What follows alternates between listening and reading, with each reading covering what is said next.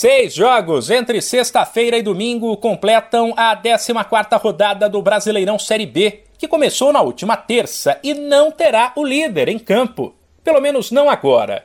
A partida do Cruzeiro contra o Ituano, em Itu, que estava inicialmente marcada para esta sexta, foi adiada para 5 de julho por conta do compromisso da Raposa contra o Fluminense pela Copa do Brasil.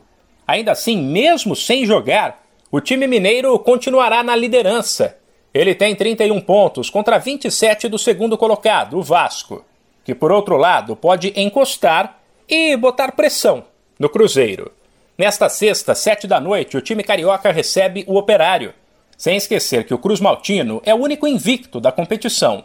No mesmo horário, tem um confronto direto entre Londrina e Guarani, que brigam contra o rebaixamento e estão separados na tabela por apenas dois pontos. No sábado serão mais três partidas.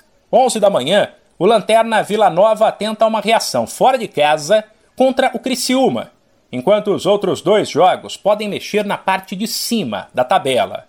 4 da tarde, o Bahia, terceiro colocado, recebe o Novo Horizontino e com uma vitória assume o segundo lugar, desde que o Vasco, na sexta, não vença o Operário.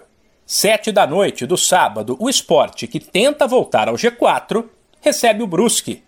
A Série B tem um único jogo marcado para domingo, 11 da manhã, entre o Tombense, uma das boas surpresas da competição e que também briga por G4, e o Náutico, que luta para não cair.